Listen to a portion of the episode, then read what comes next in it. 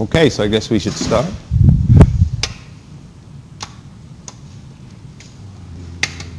So, thanks everybody for coming today. And again, we have a sparse class, but that's to be expected because they're all on the Mass Pike trying to get wherever they want to get to. So today, I thought we would talk about humanizing antibodies. So I guess when I was doing up the schedule early, uh, late in the summer, and I put this down, I sort of put down monoclonal antibodies and vaccine tech, but I couldn't come up with any real changes in vaccines besides the stuff that we talked about when we talked about the vaccines the other day. So I guess next year I should take this particular lecture and put it right behind the monoclonal antibody lecture. But this year we did monoclonal antibodies, vaccines, and now this one.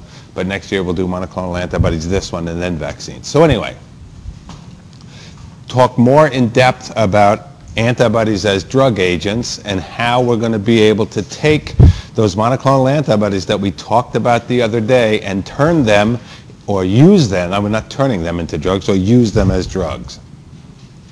So right now, right, the major sort of thrust for monoclonal antibodies is to use them for human therapies.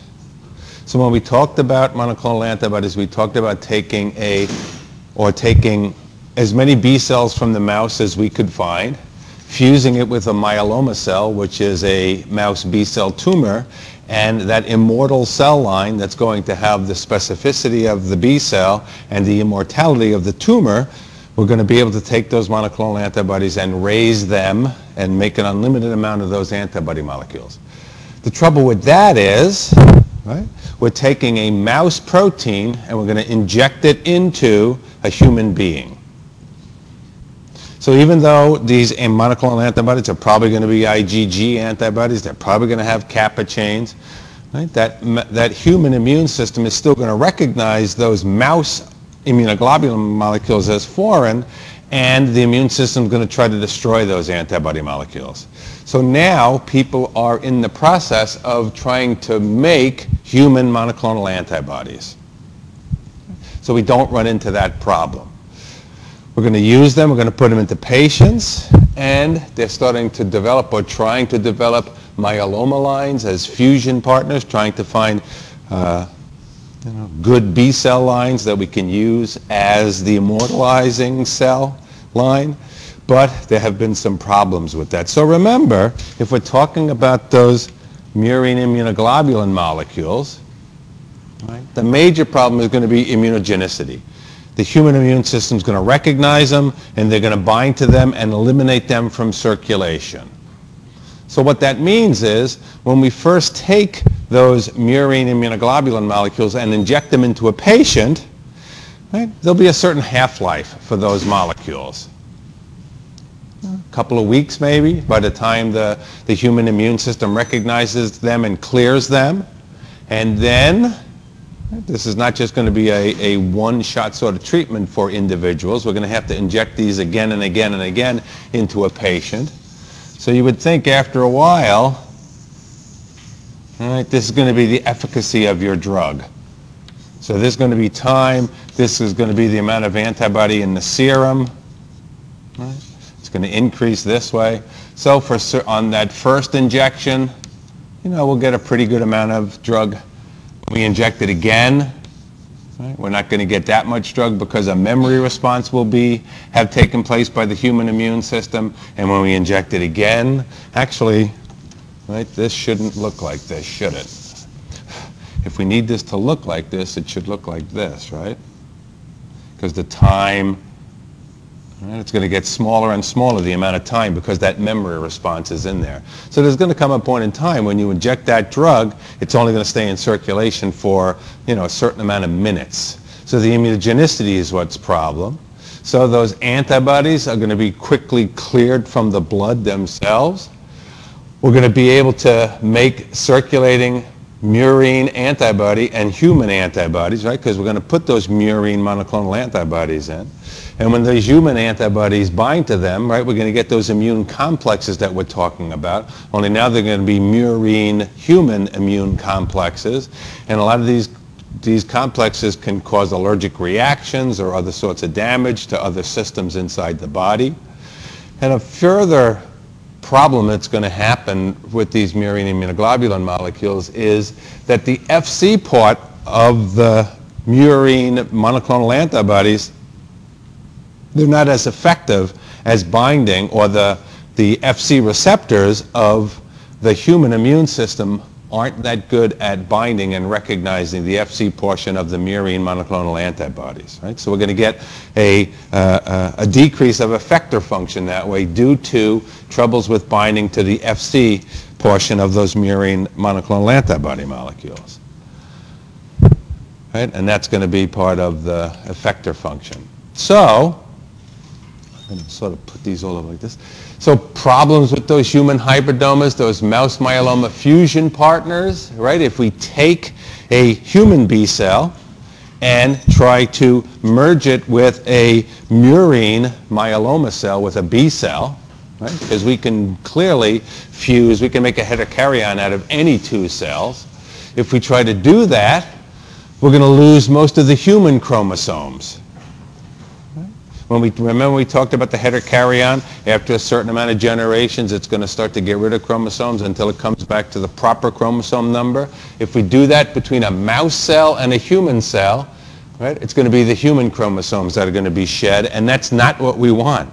Right? We want those chromosomes that contain the specificity of the immunoglobulin molecule to be retained into the, into the hybridoma, but the human chromosomes are going to lead.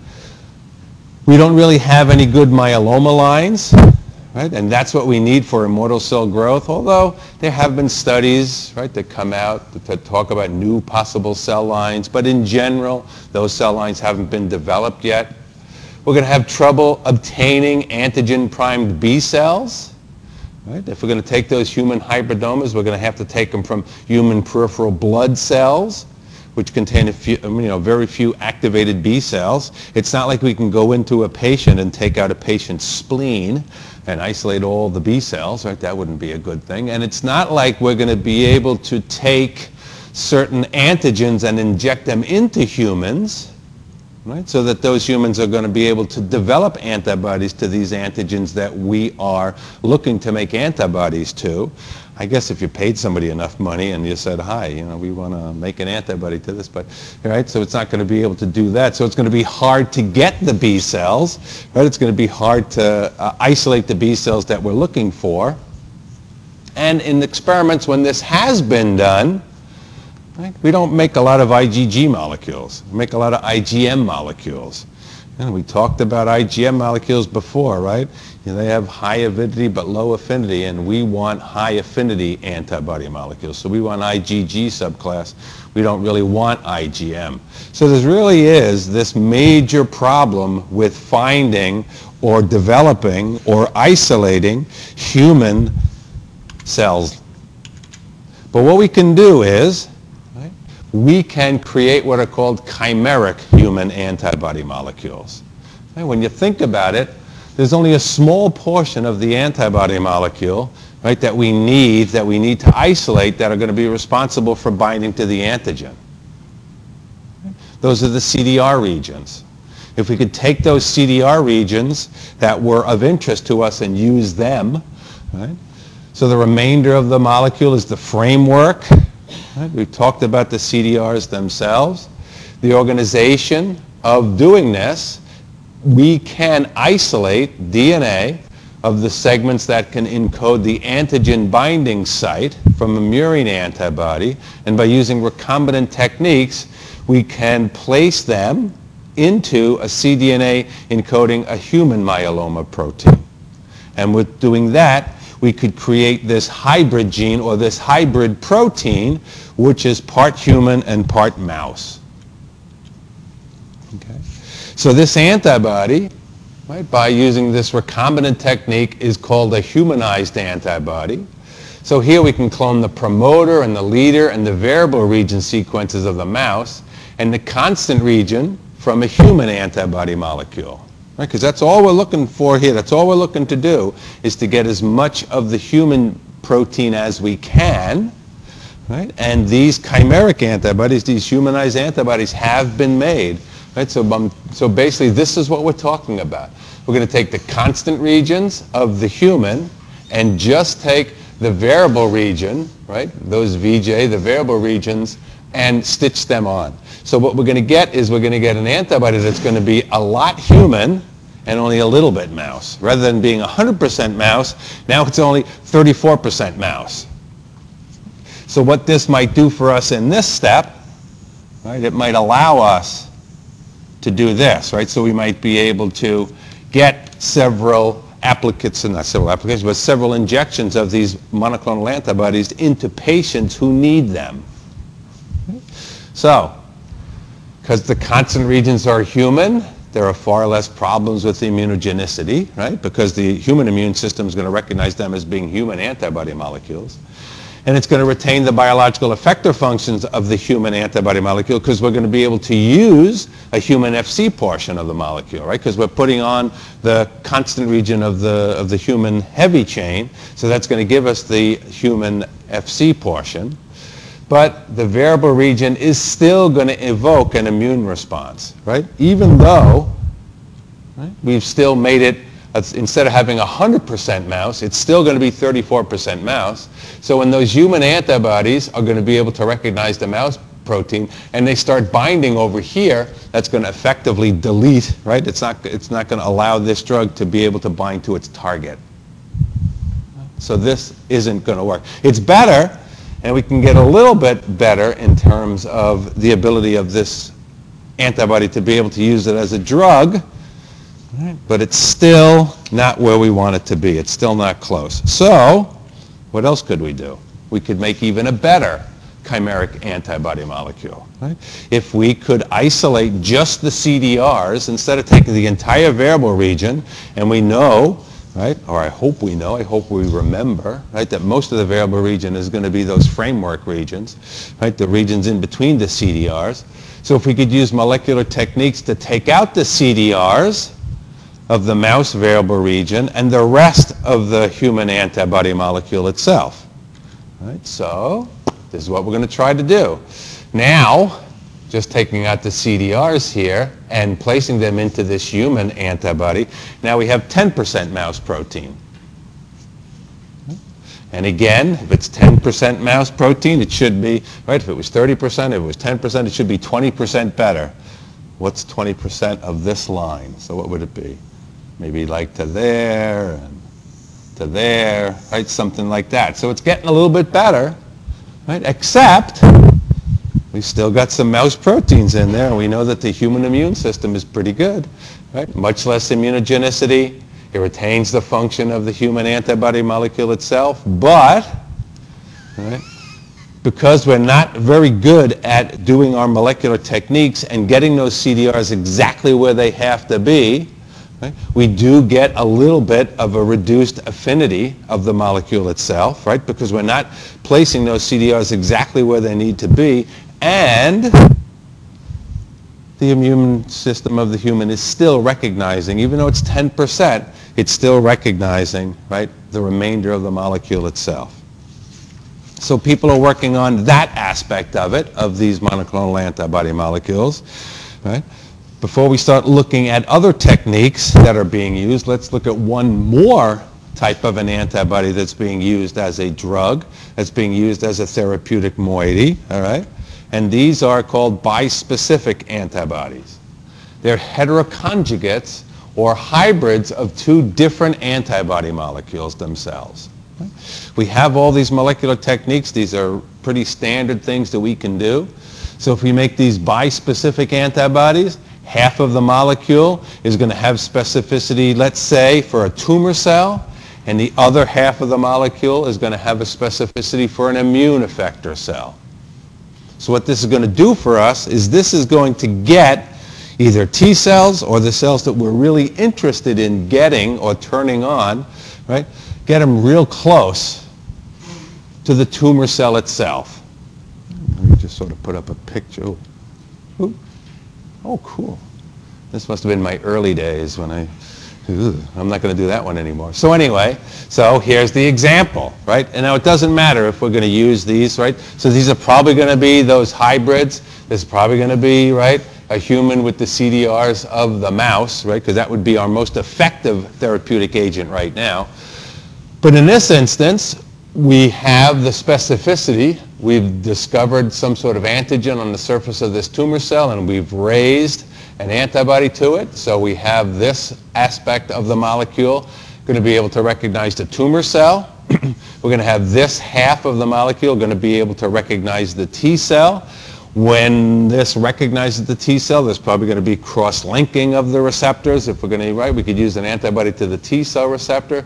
It'll cross-link the T cell. It'll activate the T cell. And because this T cell and this tumor cell are now in contact together, we're hoping right? That, that T cell is going to be able to recognize that tumor cell. And this would be just a single example of what's taking place. When we're going to inject these antibodies in, right, we're going to inject a large number of these antibodies. I don't know. I don't know how to figure out Avogadro's number. So it's probably going to be billions of these molecules themselves. But the specificity of the antibody, of all those billion monoclonal of, the, of these therapeutic antibodies that we're going to use, right, every single one of them is going to be able to recognize the tumor cell. And we're hoping that every side of this is going to recognize other individual T cells or just random T cells. We're just hoping that, right, this ability of this antibody to stimulate this T cell is going to stimulate the right T cell that's going to be able to recognize and respond to that tumor cell itself. Okay? So we can do that. Well, the other thing we can do, we can cross-link.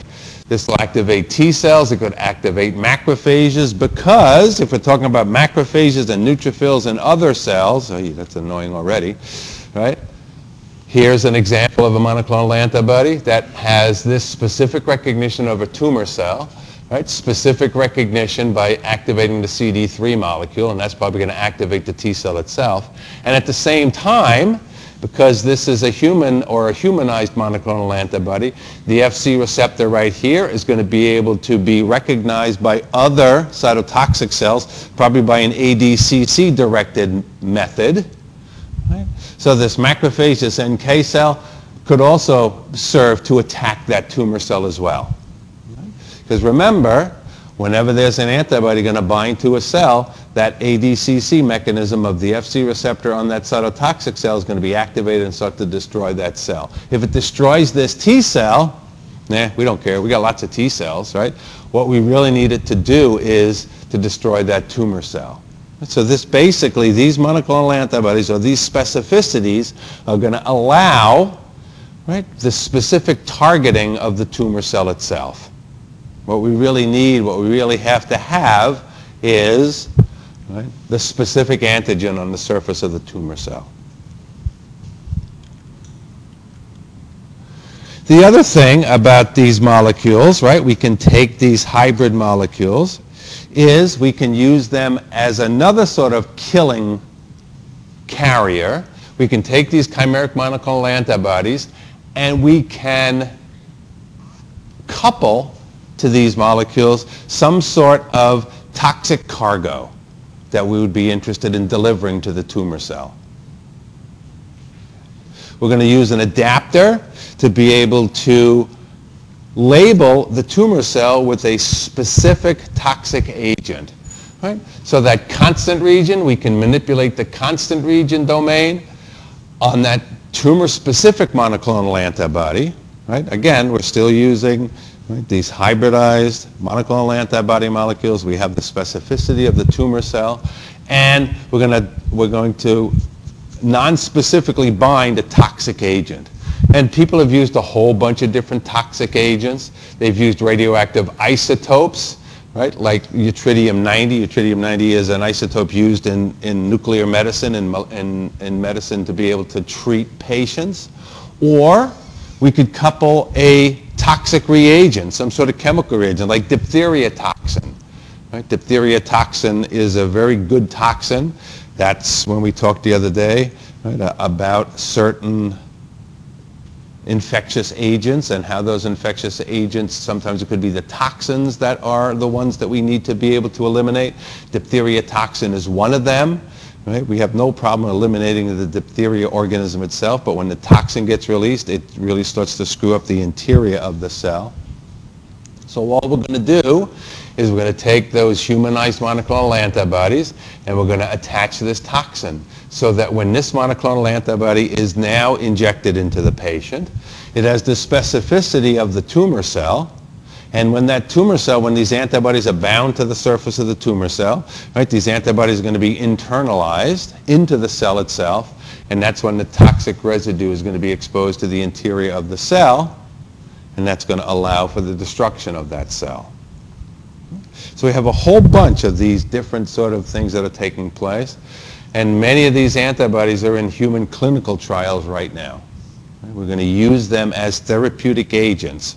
So we're going to be able to deliver the very specific chemotherapeutic agent or toxic agent to the tumor cell itself. So rather than exposing patients to these high-dose chemotherapy regimes right, that are knocking out the immune system and debilitating the, the patients themselves, or exposing the individuals to high doses of irradiation, right, for some sort of irradiation therapy to eliminate the tumor cells, we have this very specific, this very pinpoint way of having these antibody molecules recognize only the tumor cell that we're interested in. And again, that's coming from the specificity of the variable region, right?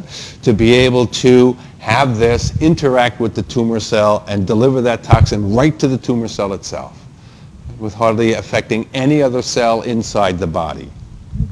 So this is the area that a lot of these monoclonal antibodies are being used or being used for right now. So if we're in business and we're a company and we're thinking about using monoclonal antibodies, right? One of the things that comes up during production of monoclonal antibodies is going to be the cost. We have to be able to take this biological right, sort of system that we have and produce the monoclonal antibodies with them. So that's, you know, at the, at the laboratory level, right, for any sort of researcher on the benchtop, it's not that much of a problem. All the techniques for making monoclonal antibodies now are, are pretty well established.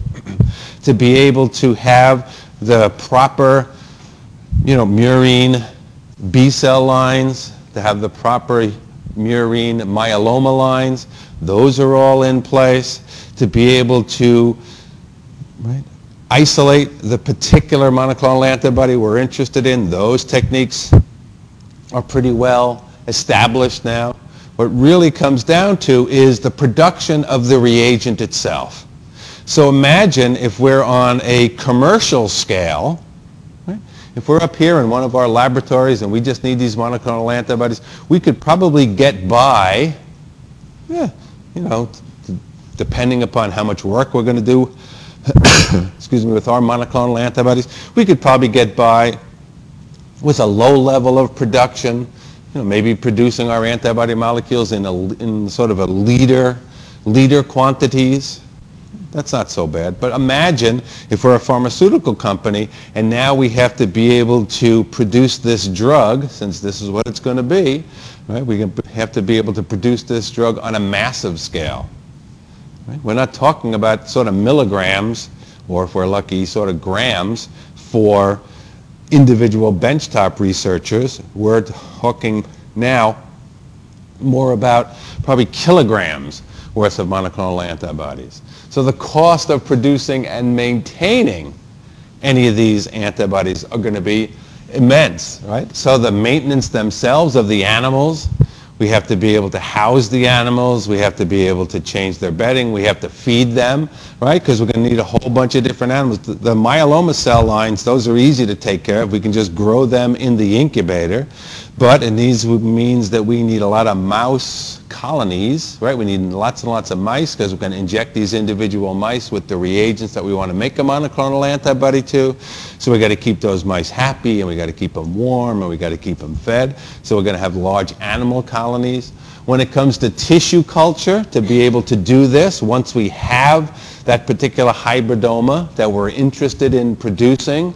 Right? We're going to have a lot of media, a lot of serum, a lot of incubators, right? We have to be able to grow those cell lines, and we're going to grow those cell lines not so much in incubators that we can do on the, on the bench top in a, in a regular research laboratory, but these are going to be industrial scale incubators, industrial scale uh, tissue culture techniques where we're going to make gallons and gallons and gallons. Oh, sorry, I should use the metric system.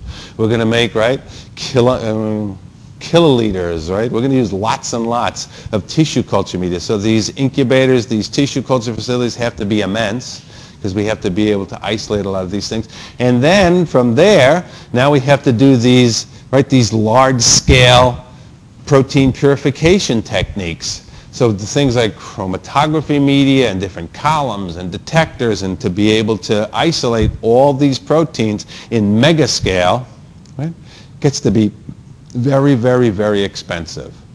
So a lot of techniques have been used and a lot of techniques are now being used to be able to almost eliminate all of these things.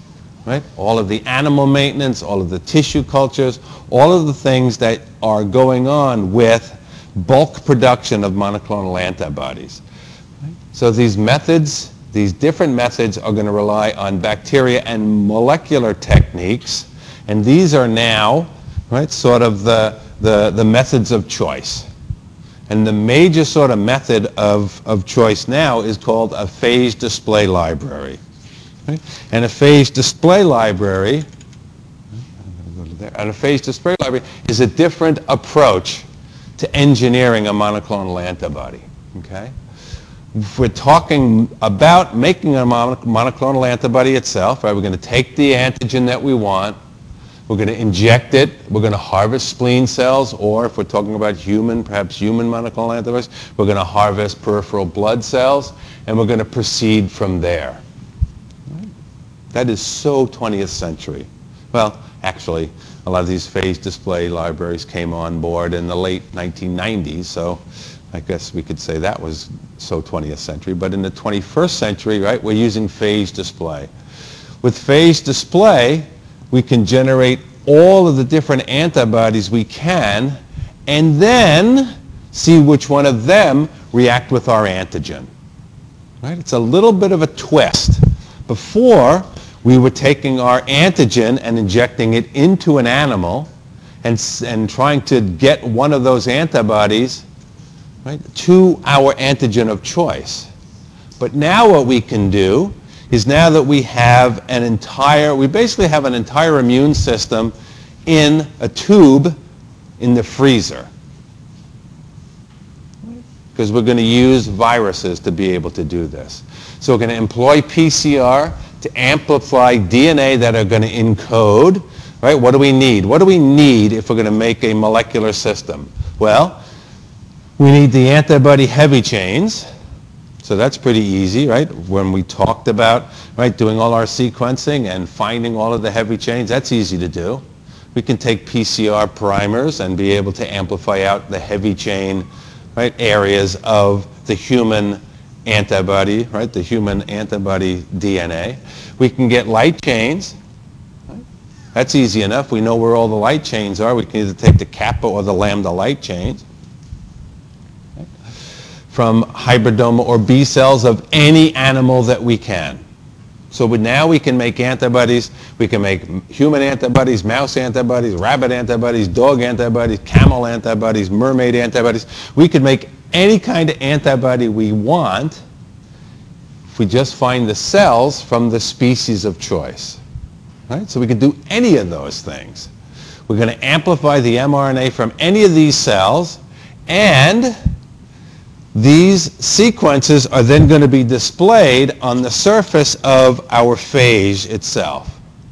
So here's our normal sort of phage particle. This is the one that was used uh, in the beginning, the M13 virus, right, the phage itself.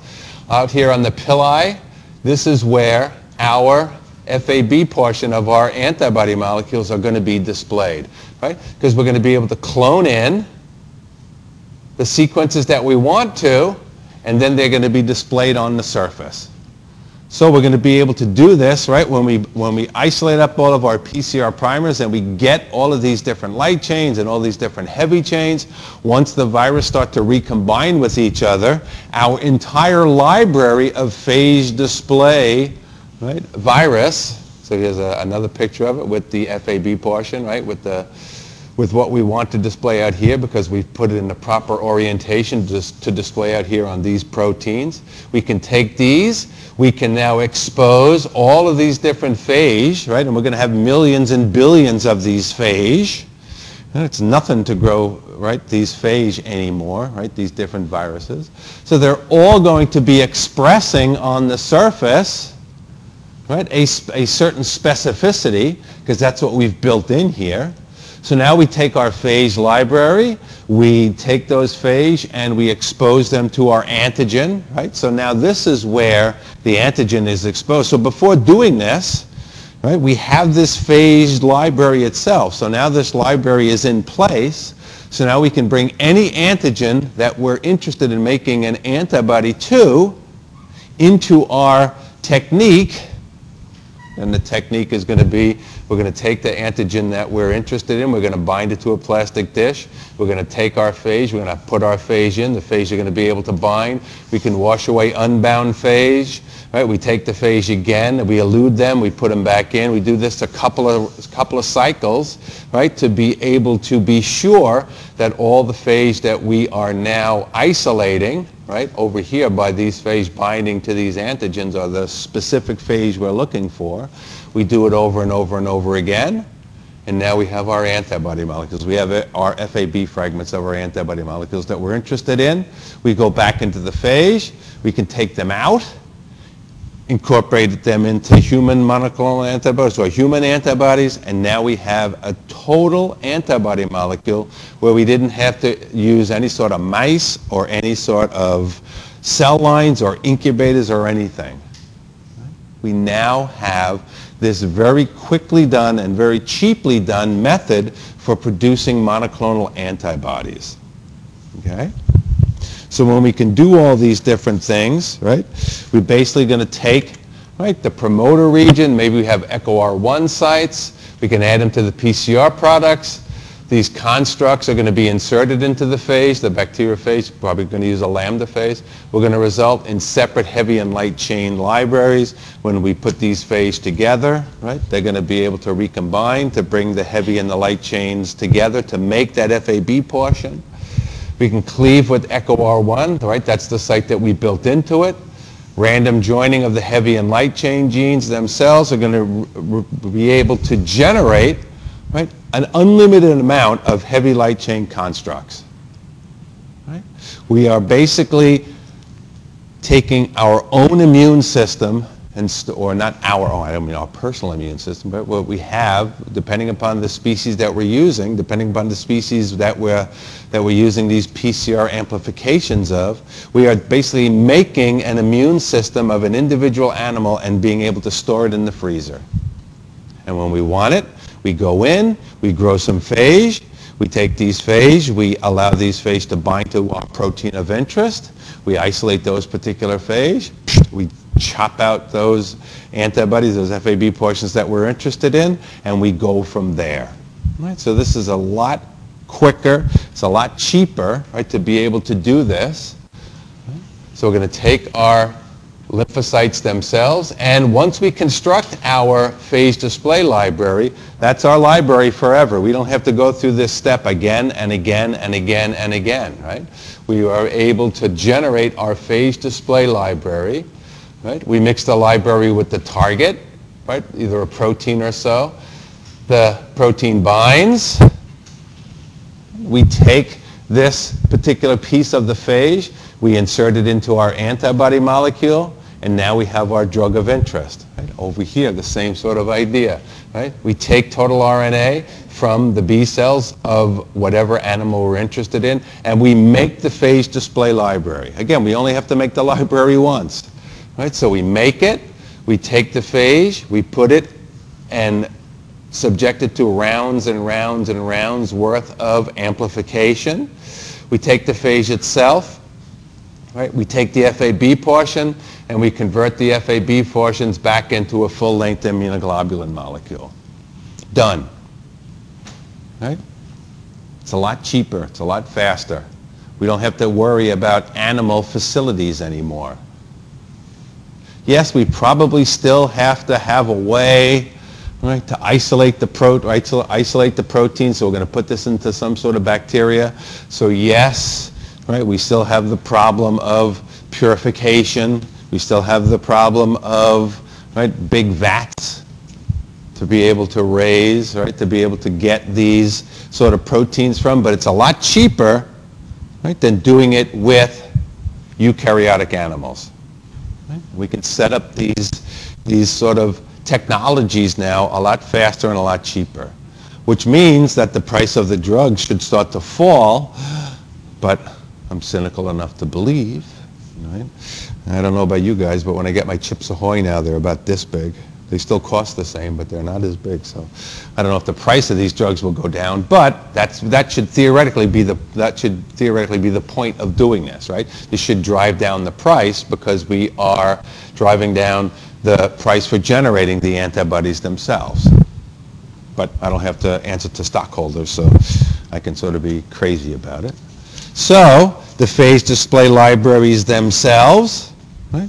they generate a lot of diversity Clones containing these random combinations of heavy and light chains can be rapidly screened. Right? In one study, a million clones were screened in two days.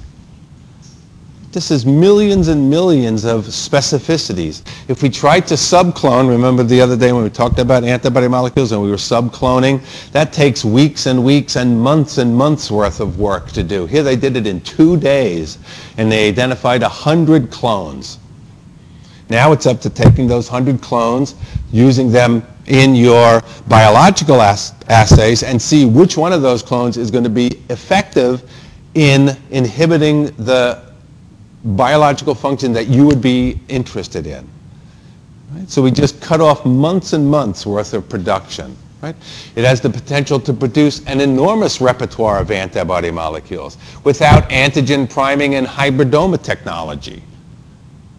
So one library in the freezer should last forever, and it's going to be able to generate antibodies to any antigen that we have and that we're interested in generating it to.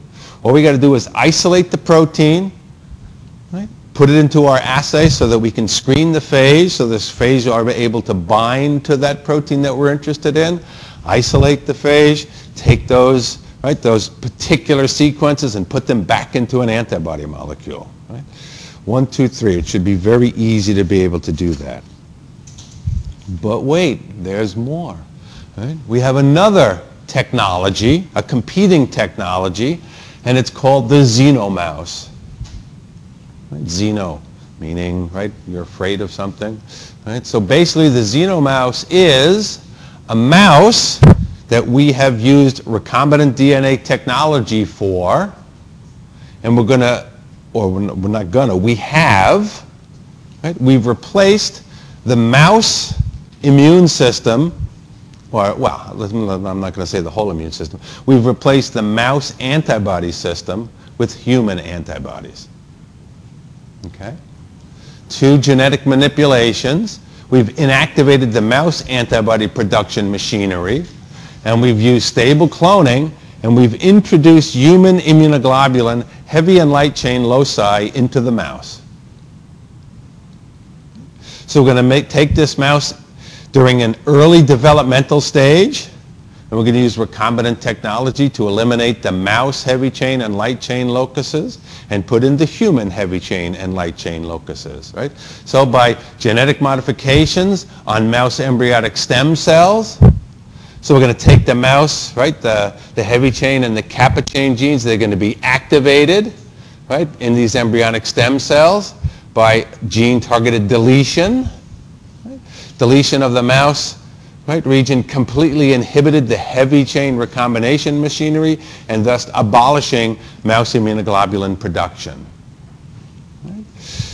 We delete out the mouse C regions, right? We inactivate basically the mouse, immunoglo- uh, mouse immunoglobulin locus. We've totally got rid of it. Okay? if we now come in and we cross, right, heavy chains, J regions and C regions, we can get double inactivation in which production of antibodies and all B cell development were completely arrested. Right? We're going to get rid of basically mouse B cells. We're going to make human B cells. These mice maintain the necessity, right, the transacting factors for antibody rearrangements. So we're not getting rid of any of the RAG genes. We're not getting rid of, any, of anything, you know, like NF-kappa B or anything else that we've talked about that we need this to be able to take place, right? Artemis is still a part of there, right? Right? So the rearrangements and, and be able to take the genetic background for the introduction of the human immunoglobulin loci is in there and it has taken place so that we are now going to be able to generate a new sort of a mouse model.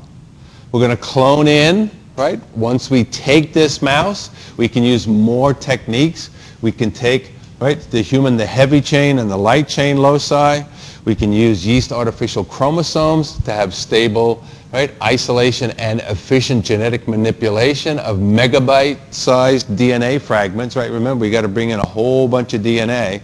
Getting the DNA out of the mouse is easy. We can get rid of it by deletion, but bringing in the human loci is a little bit harder, right? So these embryonic stem cells were used to transmit human immunoglobulin fragments, right, into the mouse germline with no apparent deletion and rearrangement and to generate mice expressing human heavy and light chain proteins. We've made a new species, the xenomouse, right? Crossbreeding of the mouse strains yielded a mouse strain expressing fully humanized antibody molecules. So we've gone through a bunch of genetic manipulations. First thing we had to do was inactivate right? The mouse, the heavy chain, and the light chain. We had to introduce the human right, light chain. We had to introduce the human heavy chain loci. We come in, we breed them together, and at the end of the day, the xenomouse has no mouse antibody molecules and only human antibody molecules. So the mouse immune system doesn't know any difference. Right? Those T cells that were being educated because we did this in embryonic stem cells, right? Those human loci grew up with this mouse. So when those T cells were being educated, when the immune system of the mouse was starting to come online, it just used its loci of the immunoglobulin molecules, either heavy chain or light chain, just used them. Right? The mouse doesn't know that it's making human antibody molecules. Right? The developmental stages are in place so that they're making antibody molecules. They just happen to be totally human antibody molecules. Well, we've knocked out everything else that has to do with the, with the immune system of the mouse. And people have gone on to do other things with the xenomouse. They've replaced basically all the T cells. They've replaced all the B cells. They've replaced all the macrophages by doing genetic manipulations. So we've basically made an entire human immune system, right? With this example here, this xenomouse, we've only made the entire immunoglobulin system, but other techniques have been done and manipulation of these embryonic stem cells to have human macrophages, human NK cells, human T cells, human B cells. So we have an entire immune system in a mouse now. So now we can have better sort of, of predictions of effects of drugs or effects of treatments on human immune systems by doing this manipulation in these mice. Right? But for what we want to talk about, for the xenomouse, right, we have all these immunoglobulin molecules themselves. So if you look at these different techniques, either humanizing antibodies or using phase display or, or using the xenomouse, right, in terms of immunogenicity, the humanized antibodies, absolutely, they're still 10% mouse, so there is going to be a little bit of immunogenicity. In phase display in the xenomouse, absolutely no immunogenicity because they are human, right? These are human constructs of human DNA, so we're making human molecules. The antibody repertoire itself, right? For the humanized antibody, clearly that's going to be limited by the humanization technology, right? So we're still going to get 10% sort of immunogenicity. For phage display, it's going to be limited by the size of the library. So new techniques are making libraries that have billions and billions of members. Right? All we got to do is just keep subcloning and just keep getting right rearranged light chains and rearranged heavy chains. And the more we can do that, and the more we can make right thousands and millions of phage now, rather than hundreds or thousands of them, we'll get bigger and bigger in terms of the size of the library. And when it comes down to right the repertoire in the xenomouse, right, it's the same as we have right? Because it is the human immune system inside the mouse. So all of these things are leading towards, right, taking these monoclonal antibodies and using them in clinical use. So when you look at different drugs or different antibodies themselves, right, there is sort of this short key to be able to tell you, right, what kind of antibody it is. So if it's a murine antibody, the drug name or the, yeah, the drug name itself, not the generic name, but the drug name is going to end in OMAB. If it's a chimeric or a humanized monoclonal antibody, right, the suffixes will be zistamab or zuumab. Right? These are the, the, the, the prearranged sort of way to describe these molecules so that individuals will know what they are. And human monoclonal antibodies have the suffix UMAB. Right? So some of these monoclonal antibodies in therapy, right? these are the, the generic name. They're not the trade names themselves, but there's a whole bunch of them, right? For breast cancer, for arthritis, for Hodgkin's diseases, right? The top five drugs themselves in the United States, and we've all seen them, right? If you're watching the NBC nightly news, right? Most of the time they're talking about, I don't know, restless leg syndrome or something, but sometimes they start talking about, right, all these sort of drug ads, right? This was a, uh, a change that right that regulations of the of the drug industry allowed to take place about 10 or 12 years ago where these makers can now advertise their drugs on television. So these are the advertisements you're watching. Some people think this is a bad thing because now, right, a patient is going to call up their doctor and they're going to say, hi, I was watching the news last night and I saw that this drug, you know, it doesn't have to be monoclonal antibodies, it could be any drug. So, you know, I really want to use this drug. And the doctor, you know, usually a doctor isn't going to say no to a patient.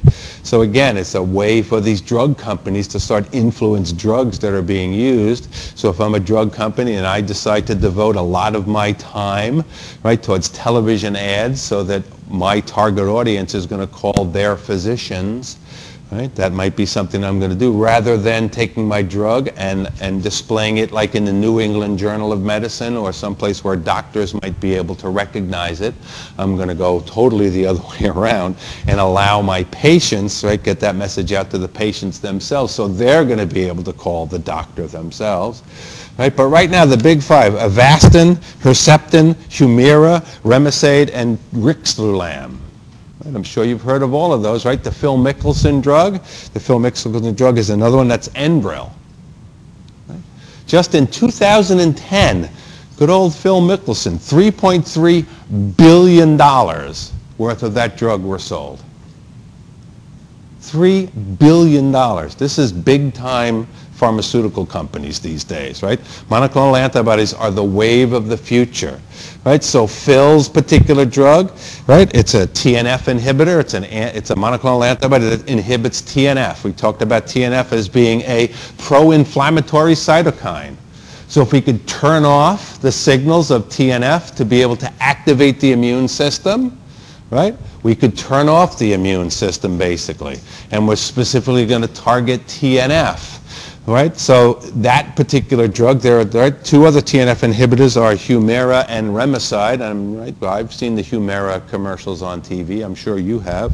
Right, Avastin is an angiogenesis inhibitor, so it's used for tumor cells. Right, to be able to to be able to uh, eliminate tumor cells. It basically shuts off the VEGA receptor right? Vascular endothelial growth factor receptor so that these, right? So we're not making, we're not nourishing the tumor with blood and blood vessels anymore. So that's how that one works, right? What's another one? uh, right? Herceptin, right, for breast cancer. Right? This is her. This is Herceptin right here. Right? It cuts off the HER2 protein. Yeah, we're not really sure what the HER2 protein does, what that receptor does on the surface of a of a breast cancer cell, but it has something to do with stimulation of that particular cell itself. And if you look at Rixalam, that inhibits CD20 on the surface of a B cell. Again, a lot of these drugs were just discovered right, serendipitously. We don't know what CD20 does. Right? We don't know what the mechanism for CD20 is, but if we turn it off, turns off B cells, right? It has something to do with calcium fluxes inside the B cell, but if we turn off the B cell, if we don't allow the B cell, we're able to turn off the immune system itself. Right? So a lot of these antibodies are out there. There are bispecific antibodies, right? Here's another type of an antibody that has a toxic sort of uh, protein on the surface, right? Radioimmunical chemicals, cytokines, there's immunotoxins, anything that we can think about to be able to target this tumor cell if we're looking at anti-cancer drugs, that's what we're going to be able to use.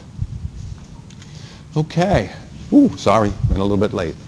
Have a good Thanksgiving. Enjoy it. Safe travels wherever you're going. See you again on Monday.